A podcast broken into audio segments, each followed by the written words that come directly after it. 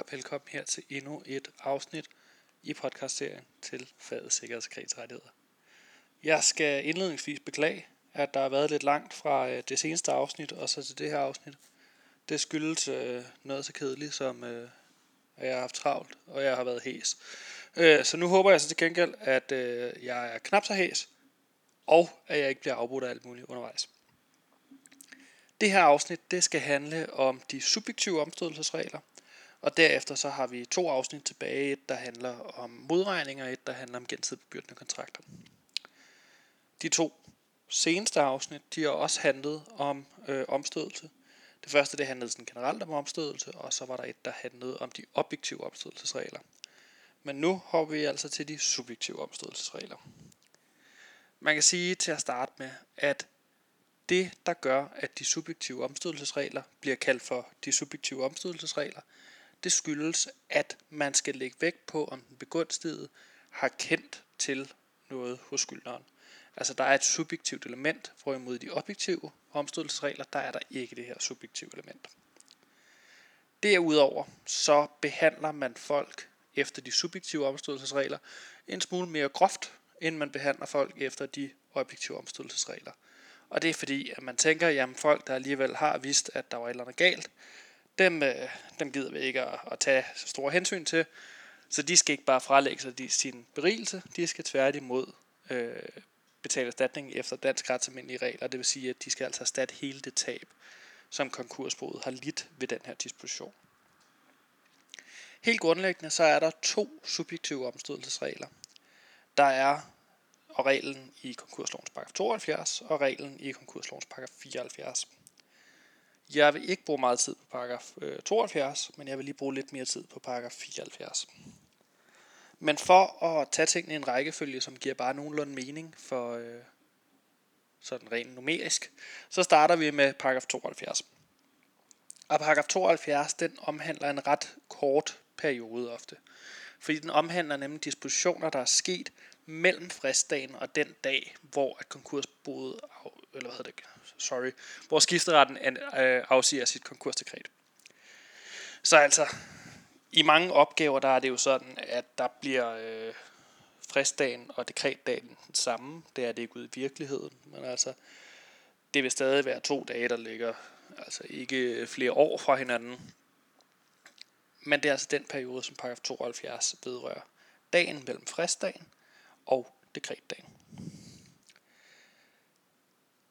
Paragraf 72 den kan man bruge til at omstøde betaling af gæld, der er sket efter fristdagen, med mindre at den her gæld den ville skulle betales efter de regler, der er i konkursordenen, eller hvis betalingen var nødvendig for at afværge et tab for konkursbodelsen som helhed, eller hvis den, man betalte til, hverken kendte eller burde kende de her omstændigheder, der dannede grundlag for fristdagen. Man skal huske, at paragraf 72 her, den altså gælder i tillæg til paragraf 64.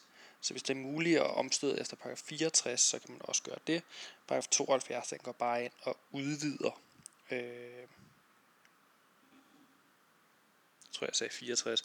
Jeg mener selvfølgelig paragraf 67 om omstødelse af gæld. Men altså det, den går ind og udvider, og den går ind og gør, at man kan omstøde flere dispositioner. Det er stykke 1. I stykke 2 der er der mulighed for at omstøde andre dispositioner, med mindre at de her dispositioner de var nødvendige af hensyn til bevarelsen af skyldnerens virksomhed, eller det var nødvendigt for at varetage samtlige fordringshavere, altså samtlige kreditorers interesser. Eller hvis det var nødvendigt for simpelthen at overleve. Nu i det her fag, der taler man som udgangspunkt om konkurs af virksomheder, så er dagligdagens fornødenheder knap så vigtig, men hvis nu det var en person, der gik konkurs, så kan man selvfølgelig ikke omstøde, at han har været nede i Netto og købe en pakke rugbrød og en pakke leverpostej, hvis det er det, han lever af. Hvis det derimod er en, der aldrig nogensinde før har levet af at købe beluga-kaviar og vilde middage på Dangle, jamen så kan man nok godt komme ind i en situation, hvor man muligvis kan omstøde sådan nogle ting efter reglerne i paragraf 72. Forudsat selvfølgelig, at der ikke er sket kontantbetaling, så skal der altså være tale om nogle kreditkøb. Og så har man en afsluttende bestemmelse ned i stykke 3, at hvis der er en rekonstruktør, der har været beskikket af skifteretten, og som har godkendt den betaling, der er sket, jamen, så kan omstødelse kun ske, hvis rekonstruktøren klart har overskredet sine beføjelser. Og det er jo for at tage et eller andet hensyn til den begunstigede, som den her disposition er foretaget overfor, at hvis det er sket med rekonstruktørens accept eller samtykke, jamen, så må man jo regne med, at så er tingene i orden. Det er paragraf 72. Indtil videre, så vidt jeg husker, så er den aldrig nogensinde set i en opgave. Men det kunne jo være, at det nu det sker, så det nok meget godt lige at læse op på den en ekstra gang. Så kommer derimod paragraf 74, og den har været brugt i opgaver næsten altid. Det er sådan, at når man har en opgave om omstødelse, så vil det ofte være sådan, at man ikke kan omstøde efter de objektive regler. Det kan enten være, fordi der er en frist, der er sprunget, eller det kan være, fordi at der ikke er nogen berigelse for den begunstigede. Hvis der ikke er nogen berigelse, jamen, så har man jo ikke nogen berigelse at fralægge sig, så kan man ikke omstøde efter de objektive regler. I alle de situationer, hvor man ikke kan omstøde efter de objektive regler, så skal man altid en opgave vurdere, så kan man så omstøde efter paragraf 74 i stedet for. Og paragraf 74, det kalder man derfor sådan for generalklausulen.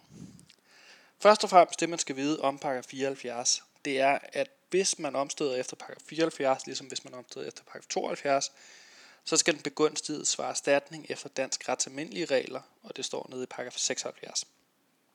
Det betyder altså, at det er fuldstændig ligegyldigt, om den begunstigede har fået en berigelse eller ej, man skal betale erstatning alligevel.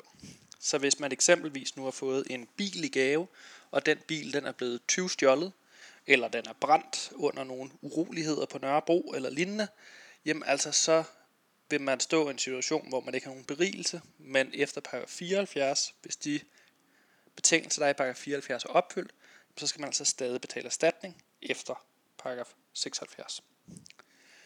Derudover så er der ingen tidsbegrænsning i paragraf 74, så man kan gå uendelig langt tilbage.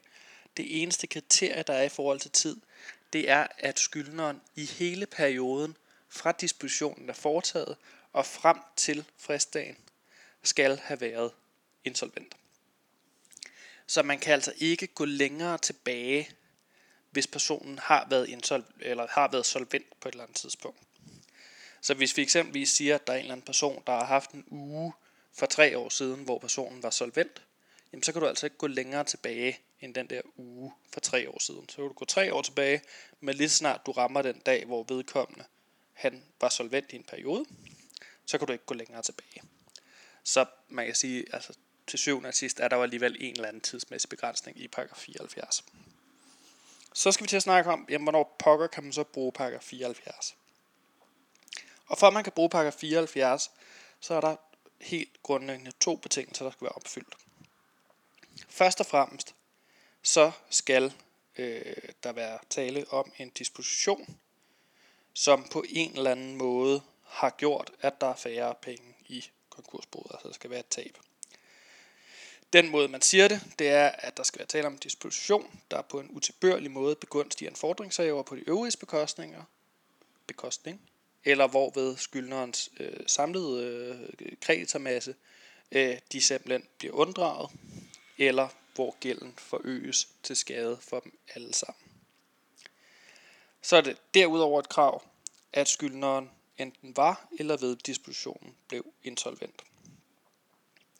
Og så har man så den krølle på halen, at man skal have det her subjektive element i det, og det vil sige, at den begunstigede altså både skal kende til skyldnerens insolvens, og de her omstændigheder, der gør, at dispositionen den var utilbørlig. Så når man skal bruge paragraf 74, så skal man ind og kigge på, jamen først og fremmest, er det en utilbørlig disposition, og vidste den begunstigede det? Og skal man kigge på, var skyldneren insolvent, og vidste den begunstigede det?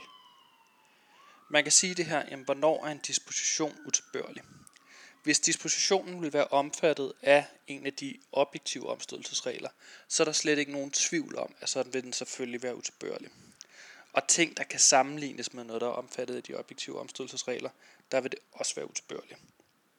Så hvis man har en disposition, hvor man har overvejet, om man kunne omstøde det efter paragraf 64 eller 67, jamen altså så vil man også kunne omstøde det efter paragraf 74, hvis den begunstigede viste, at den her disposition den var utilbørlig, og hvis den begunstigede også viste, at skyldneren enten var eller blev insolvent ved dispositionen. Typisk, sådan rent opgavemæssigt, så ser man paragraf 74 brugt i forbindelse med gaver, der er givet til familiemedlemmer, eller dispositioner over for skyldnerens bank, fordi de ofte har en eller anden ret god indsigt i skyldnerens økonomi, og derfor så ved de jo, eller de burde i hvert fald vide, at skyldneren var insolvent. Det er de subjektive omstødelsesregler, og det der umiddelbart er at sige om dem.